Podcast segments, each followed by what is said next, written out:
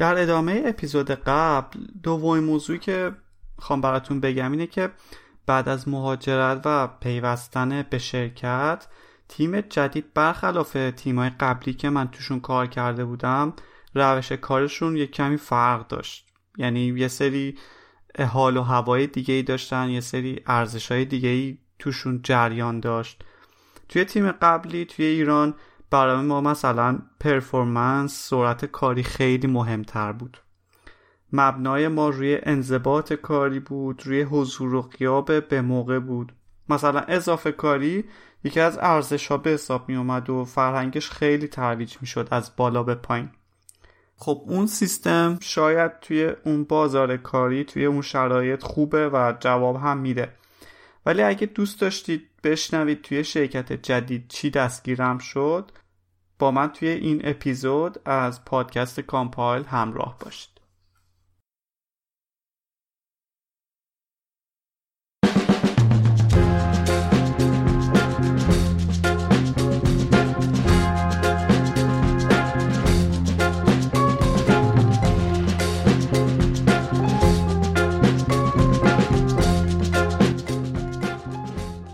خب توی اپیزود قبلی گفتم که سر موضوع زبان و ارتباط برقرار کردن اوایل کمی لنگ می زدم ولی به مرور بهتر و بهتر شدم.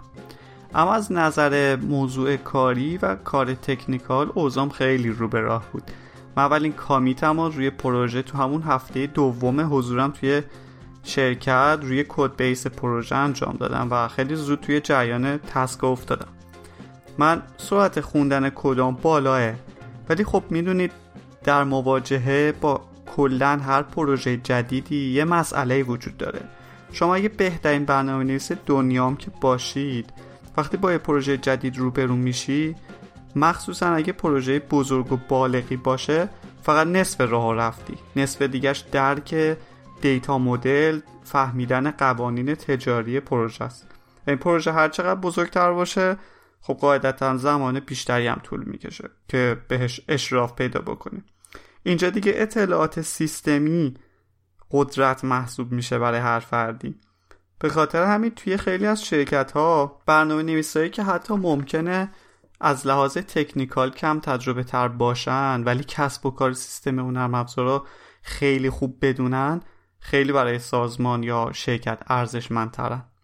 پروژه که من باهاش روبرو بودم. یه پروژه 15 ساله بود که اولین بار فرضش رو بگیرید که با جیدیکای یک چهار نوشته شده بود. و خیلی پروژه قطوری هم هست.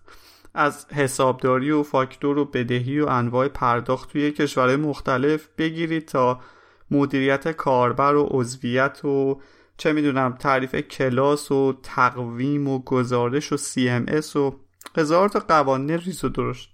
پس این خیلی مهمه که به محض ورود به تیم شروع به شناخت خود پروژه و اصطلاحاتش بکنیم. خوشبختانه هر تیمی معمولا توی شرکت مسئول یه بخش از سیستمه و نیاز نبود من به همه جزئیات اشراف پیدا کنم.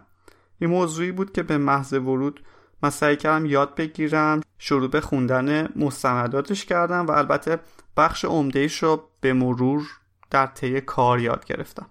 این موضوع از اون مسائلی نبود که اذیت کننده باشه یا خیلی منو درگیر خودش بکنه. این یه رواله و برای همه جا هم صدق می‌کنه. اولین چیزی که من دیدم بین اعضای تیم وجود داره و نه تنها تیم ما بلکه توی کل شرکت بحث اعتماد بود. اعتماد بیش از اندازه. خب طبق قرارداد اینجا من بعد 8 ساعت در روز کار کنم اما حضور و قیابی در کار نیست. حتی ممکن شما یه روز یا دیرتر برید سر کار ولی بعدش بیشتر بمونید. ولی نیازی ندارید به کسی توضیح بدید. ممکنه فقط با همتیمیاتون یا مدیرتون یه هماهنگی انجام بدید. اگر هم مرخصی بخواین که خب اونجا داگونه باید توی سیستمی ثبت بشه. البته رفتم به دندون پزشکی و دکتر اینا هم که مرخصی محسوب نمیشه. نکتم اینه که اضافه کاری هم وجود نداره. یعنی اصلا چیزی به اسم اون تعریف نشده است. اگه اضافه کاری هم بیستید چیزی بابتش پرداخت نمیشه. شما بر اساس قراردادتون ماهیانه حقوق می‌گیرید و اگه مرخصی ثبت کرده باشید اونو اتوماتیک حساب می‌کنن و کم می‌کنن. خب این اوایل برای من یه خورده عجیب بود با این سیستم سازگار شدن. روزای اول که تازه کامپیوتر به هم تحویل داده بودن که خب انتخابش هم اختیاری بود و داشتم نصبای اولیه رو انجام می‌دادم و پروژه رو میخوندم. یادم میاد یه بار بعد از ساعت پنج بعد از ظهر که البته موقع شب بود. هنوز داشتم توی شرکت کار می‌کردم داشتم پروژه رو میخوندم و اینها. یادم مدیرم اومد گفت که نمی‌خواد دیگه برای امروز بس دیگه بذار بقیهش رو فردا بی انجام بده. و امروز یه خسته شدیم. خیلی برای من این برخورد توی اون روز جالب بود. با اینکه توی مصاحبه به هم گفتن که ما اینجا کارمون احتمالا یه جاهایی خیلی فورس باشه یه جاهایی مجبور باشیم که بیشتر کار کنیم. من تصوری که داشتم خب این بود که خب من که قبلا همچی چیزی رو تجربه کردم چیز خاصی نخواهد بود. اما اون چیزی که من دیدم اصلا این شکل نبود. اول حتی با خودم گفتم چرا اینو کار نمی‌کنن اون شکلی. چرا اینقدر کم کار کردنشون؟ چقدر سری میرن خونه و بعد از پنج کلا اکثرا دیگه خلوت میشه. ولی خب این شکلیه دیگه. بالانس بین زندگی و کار خیلی اینجا مهمه. و کسی هم و سمت کارفرما هم کسی جرأت نداره به کارمند بگه یا اصلا نمیگه که بمونید یا باید بیشتر وایسید. حتی توی این مدت زمانی هم بوده که ما مجبور شدیم بیشتر وایسیم و یه کاری تحویل بدیم یا sprint مون رو تمام بکنیم. از لحاظ اداری قراردادی هم که من بستم اصلا تاریخ انقضا نداشت. یعنی من هر چقدر قرارداد اول میخوندم می‌دیدم که پس تاریخ شروع داره ولی پایان نداره. و دیدم که سیستمشون این شکلیه که شما در واقع قراردادی که می... کانترکتی که میبندید با کارفرما عملا زمانی فسخ میشه که یا اونها عذرتون رو بخوان یا اینکه شما یه قانونی زیر پا بذارید اخراج بشید یا اینکه شما خودتون بخواید برید. پس یعنی سر سال هم نیازی به تمدیدش نیست. و اگه شما اضافه حقوق نیاز دارید کلا اون رو باید توی پروسه جدایی با مدیرتون هماهنگ کنید جلسه بذارید و اگه به توافق رسیدید قرارداد جدید براتون عقد بشه. این بحث اعتماد نه تنها حالا توی این مسائل اداری و هیومن ریسورس و اچ بلکه توی همکاری بین تیم ها تو خود تیم هم خودش رو نشون میده. برای مثال توی جلسه استندا وقتی یکی از بچه ها میگه که خب من نتونستم کارم رو انجام بدم باید بیشتر وقت بذارم یا اینکه صلاح می‌دونم اینجا یه ریفکتورینگی انجام بدم و کارم طول می‌کشه یا کارم یه جایی به بنبست خورده کسی به این فکر نمی‌کنه که نکنه یه موقعی حوله رفته یا کارشو بلد نیست یا کارش درست انجام نداده. توی این موارد هم همه هم تیمی ها اگه نیاز باشه کارشون رو آزاد می‌کنن که به اون شخص کمک بکنن. برای خود من بارها پیش اومده یا برای افراد دیگه. مورد دیگه ای که من باهاش روبرو شدم موضوع گفتگو کردنه. ارتباط برقرار کردنه. خیلی روش تأکید میشه توی شرکت و توی تیم. product owner با QA consult با test designer با برنامه نویس خیلی صحبت می‌کنن خیلی جلسه می‌ذارن. برای یه ticket ممکنه بر اساس سایزش یکی دو ساعتی بحث بشه و بعد شروع به کار میشه. برای بعضی تغییرات اساسی تر حتی task ی به عنوان task تحقیق تعریف میشه. همچنین برنامه نویس با خود code reviewer با tester دائما در حال گفتگوه. حالا چه کلامی چه به صورت چت یا کامنت یا غیره. حالا توی مدت کرونا چه به صورت مثلا فرض کنید Google Meet. البته اینا تو پرانتز بگم که توی هر ticket ممکن نقش عوض بشن. توی تعریف agile الان برنامه نویسا واقعا باید بتونن کار تست هم انجام بدن. یعنی باید این اسکیل هم داشته باشن و کار همدیگر رو تا حدودی پوشش بدن. پس یه جاهایی شده که من برنامه نویسم تست دیزاین کردم یا کاریا تست کردم یا یا کار یکی دیگر نشستم مستند سازی کردم و غیره. این گفتگوه باعث میشه که توی خیلی از جاها کار اضافه یا اشتباهی یا دوباره کاری انجام نشه. خیلی موارد بوده که توی حین نوشتن کد یا تست یه ابهاماتی پیش اومده که دوباره تصمیم گرفته شده که یه صحبت دیگه ای با افراد درگیر صورت بگیره. به عنوان تجربه می‌دونم که چه شخصی چه سازمانی خیلی جاها هستن که افراد ترجیح میدن خودشون تنهایی بدون هیچ صحبتی به یه کاری بپردازن و به قول معروف کاری به کار کسی نداشته باشن و خودشون توی لاک خودشون باشن و بعد بیان اون کار تحویل بدن. خب از این نظر این احتمال خیلی وجود داره که به مشکل بخوره به بنبست بخوره یه جایی کج فهمی پیش بیاد.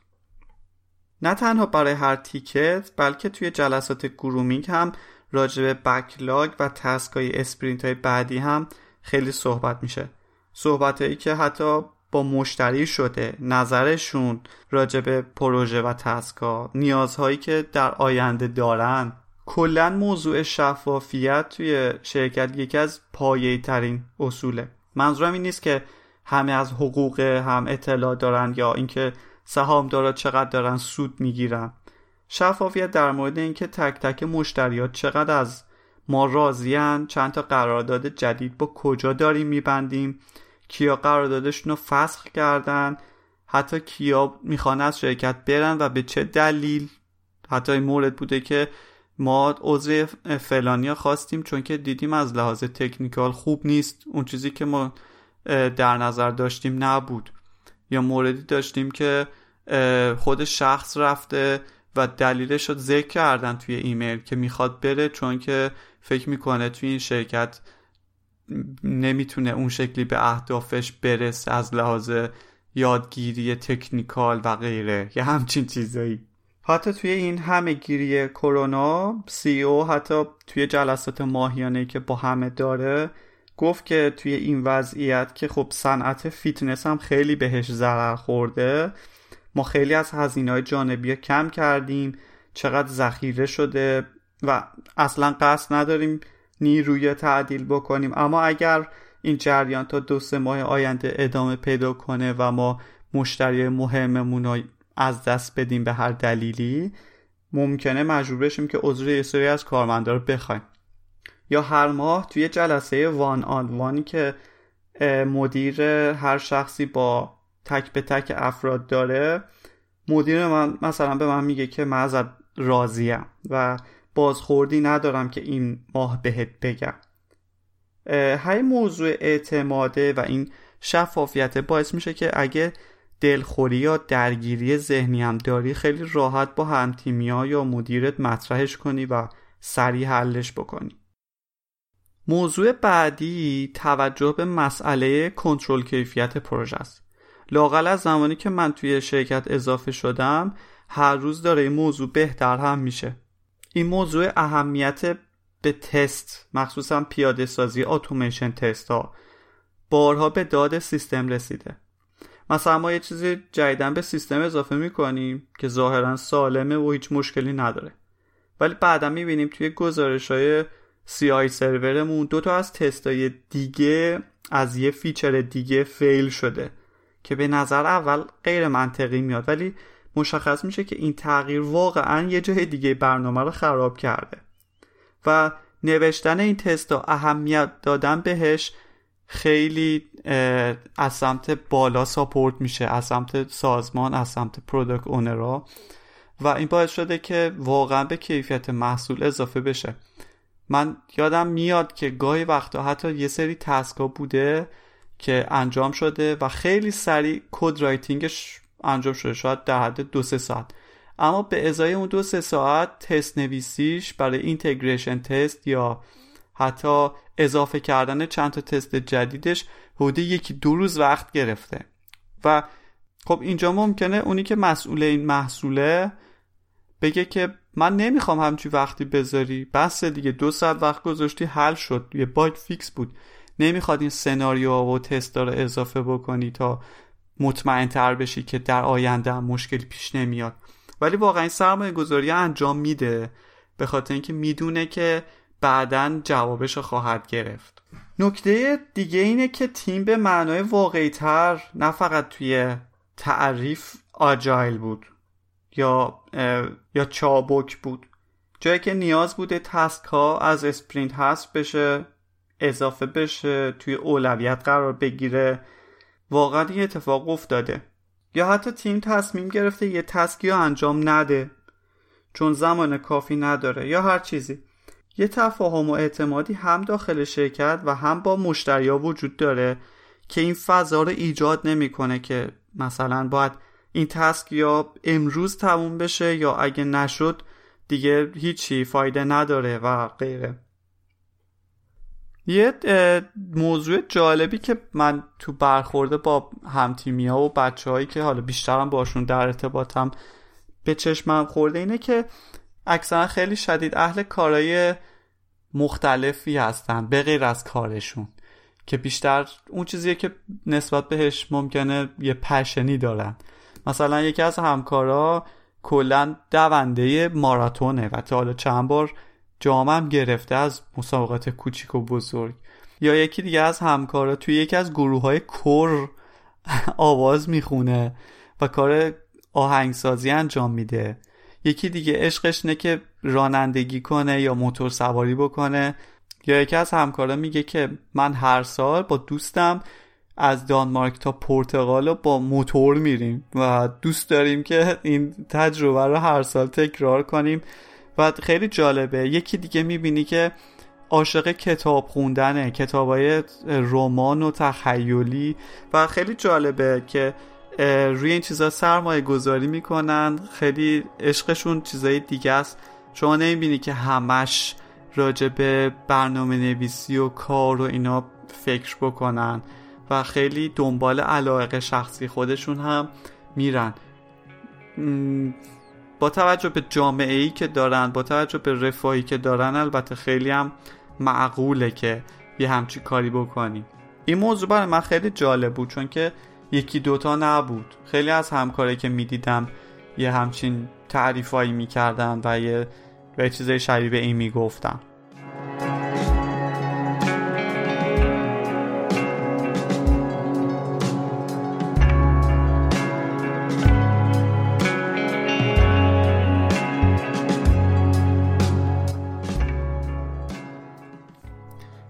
چند از شنونده ها و دوستان برای من کامنت گذاشته بودن که حتما حتما راجع به مسائل تکنیکال و فنی تیم و شرکتم بگم که اونجا با چی کار می‌کنید با چه تکنولوژی برنامه نویسی می‌کنید.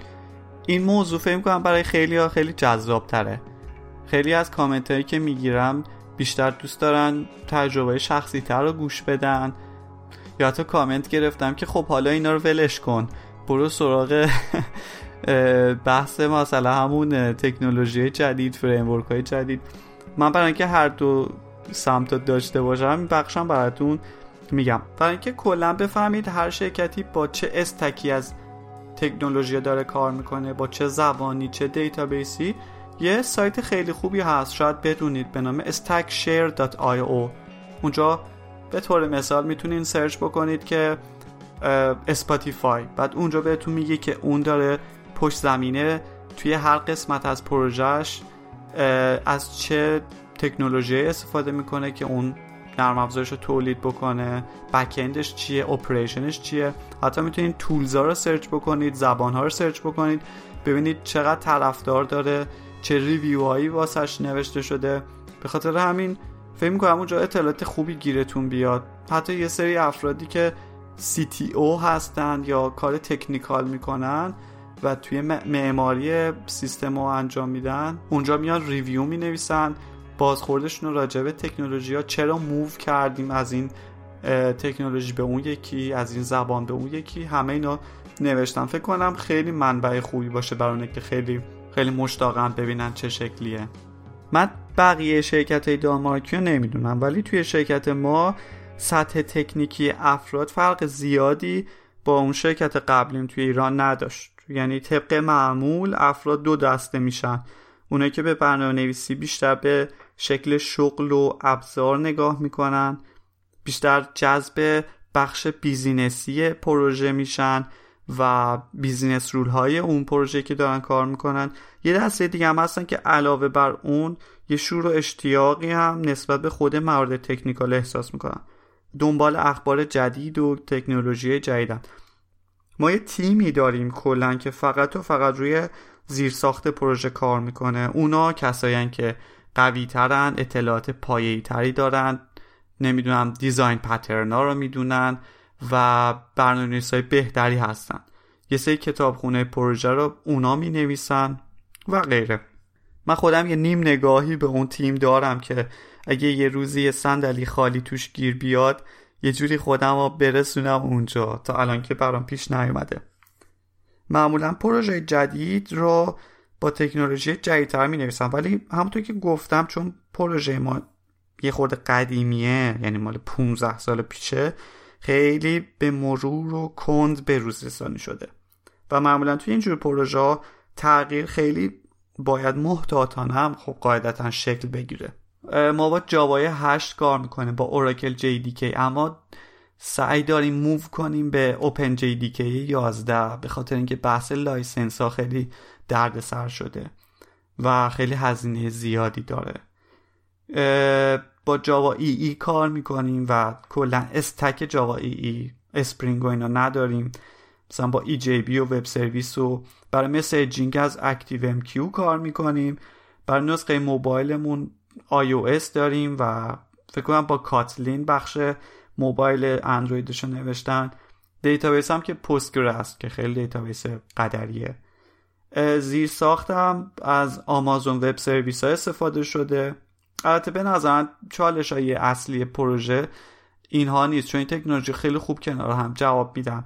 چالش اصلی که به نظر من پروژه داشته بحث ریلیز منیجمنتش بوده یا مدیریت انتشار نسخه ها بوده. چون که تعداد مشتری ها زیادن و مشتری ها از کشورهای مختلف هستند و هر کدوم معمولا دارن روی یکی از نسخه های قدیمی پروژه کار می‌کنن و همشون همیشه آخرین نسخه رو استفاده نمی‌کنن. این یه پروژه کامل توسط تیم operation شرکت نوشته شده که اومده برای هر مشتری instance ی با database جدا گرفته.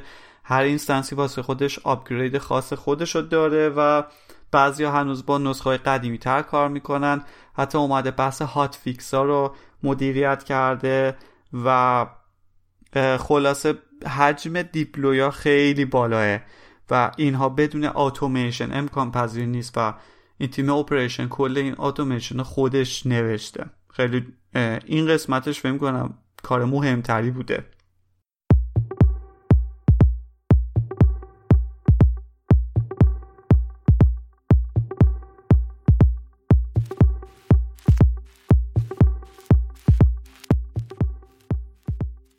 در کل موضوع دیگه ای که من خیلی به چشمم خورد وقتی مقایسه می‌کنم اینه که بچه ها خیلی آدمای بیشیل پیله هم. اولا ساختار شرکت تقریبا حالت فلت داره. یعنی من یادم میاد اون ماه اولی که تو شرکت اومده بودم من هنوز نمی‌دونستم که سی او شرکتمون کیه. هنوز حتی نیده بودمش. تا اینکه یه روز یه نفر دیدم با یه موهای فرفری با یه تیپ معمولی کنار ماشین قهوه ساز وایستاده و من داشتم قهوه میریختم اومد سلام کرد و خوش اومدی و اینا. چطوری ایران چطور بود و آب و هوای اونجا چقدر فرق داره و این حرفا. بعدم بحث تموم شد. فکر کنم چند هفته بعدش تازه فهمیدم که این سی او شرکتمون بوده و من اصلا متوجه موضوع نشدم. حتی مدیر تکنیکال که خب آدم خیلی قویه و آدم باهوشه شرکته و کل این ساختار پروژه و معماریش دست اونه اثری از فخر فروشی و منم منم توش نمی‌بینی. خیلی اوقات اون ازت سوال می‌پرسه و ازت نظر می‌خواد. و این خیلی جالبه. چند ماه پیش یادمه می‌خواستم یه پرزنتیشنی داشته باشم در قالب تک تاک. خیلی از بچه ها دارن توی شرکت. راجبه یکی از ویژگی جدید جاوا بود. اولین کسی که برای اون تک تاک ثبت نام کرد همین مدیر تکنیکال بود و به من پیام داد و اومد با من صحبت کرد که خیلی جالبه و خیلی من دوست دارم بیشتر راجبش بدونم خوندم ولی اطلاعات بیشتری می‌خوام راجبش بگیرم و خیلی برای من جالب بود با پیش زمینه ذهنی که من دارم یه همچی فردی نباید این شکلی باشه.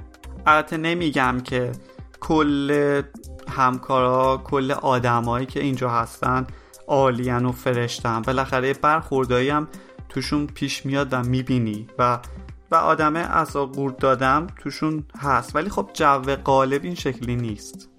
سه همکارایی می‌بینم و دارم که تا وقتی باهاشون کار نکنی نمی‌فهمی واقعا چه دید بازی نسبت به طراحی سیستم و برنامه نویس دارن و چقدر عمق اطلاعات دارن. ولی در ظاهر اصلا نشون نمیده. چون فکر می‌کنم من خودم عادت دارم به دیدن اینجور ظاهر سازی ها وقتی یه نفر خیلی قویه توی موضوعی یه شکل دیگه است. این برای من خیلی جالب بود. یه کار جالبی که شرکت انجام داد این بود که اومد و گفت که هر دو هفته در میون یک بار یک روز می‌گذارین در اختیار برنامه نویسا و کلا تیم تولید. توی این یک روز تو هر موضوعی که دوست داری می‌تونی روش کار بکنی مثلا می‌تونی با چند نفر دیگه یه تیم تشکیل بدی. یا به قول خود شرکت قبیله تشکیل بدین و روی موضوعی کار کنید می‌تونین یه آموزشی دوست دارین درست بکنید. همه ایده هاشون رو با هم دیگه و مدیر engineering به اشتراک می‌گذارن. تا حالا هم کارهای جالب و ریز و درشت خوبی انجام شده. یه سری بهبودا واقعا به سیستم اضافه شده. شرکت حتی جایزه گذاشته که اگه اون ایده ها به ثمر بشینه که یک ارزش افزودهی به محصول اضافه کنه به اون ایده جایزه تعلق می‌گیره و این یکی از کارهایی بود که من خیلی دوست داشتم و کار رو از حالت یک نواختیش در میاره.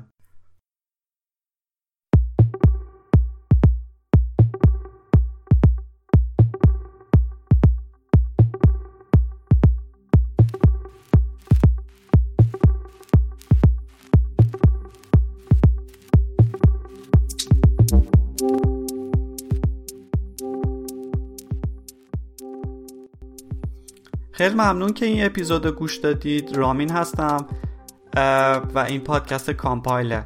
یه قسمت دیگه راجبه همین تجربه بعد از مهاجرت میمونه که اون هم به زودی توی یکی دو هفته دیگه منتشر می‌کنم. توی اونجا تقابل خودم با جامعه و تجربه که به دست آوردم براتون میگم که شاید اونم براتون جالب باشه و یه خورده اون شخصی ترم خواهد بود. یه توضیح هم بدم. من کلا توی این بحث انتشار پادکست یه جای گیج شدم چون که اکثرا کامنت ها توی پلتفرم های مختلف میره. یه سریا دوست دارن توی Castbox کامنت بذارن که من از اون نرم افزار استفاده نمی کنم یه سریا توی یوتیوب برا من کامنت می‌ذارن یه سری تو توییتر یه سری تو ویرگول. خلاصه اگر کامنتی رو از دست میدم یا نمی‌بینم ببخشید چون که محلهای مختلفی داره. یه جایی هم مثل Castbox که اصلا یه خورده buggy هم هستن. خودم خوشم نمیاد. مثلا کامنت ها جواب میدی ولی بعدا میری می‌بینی که اصلا ثبت نشده. یه چیز عجیب و غریبیه. خلاصه اینکه ببخشین اگه من کامنت یا نمی‌بینم تا جواب بدم. خیلی خوشحال میشم که برای من کامنت می نویسید و به من انرژی می‌دید. فعلا تا بعد.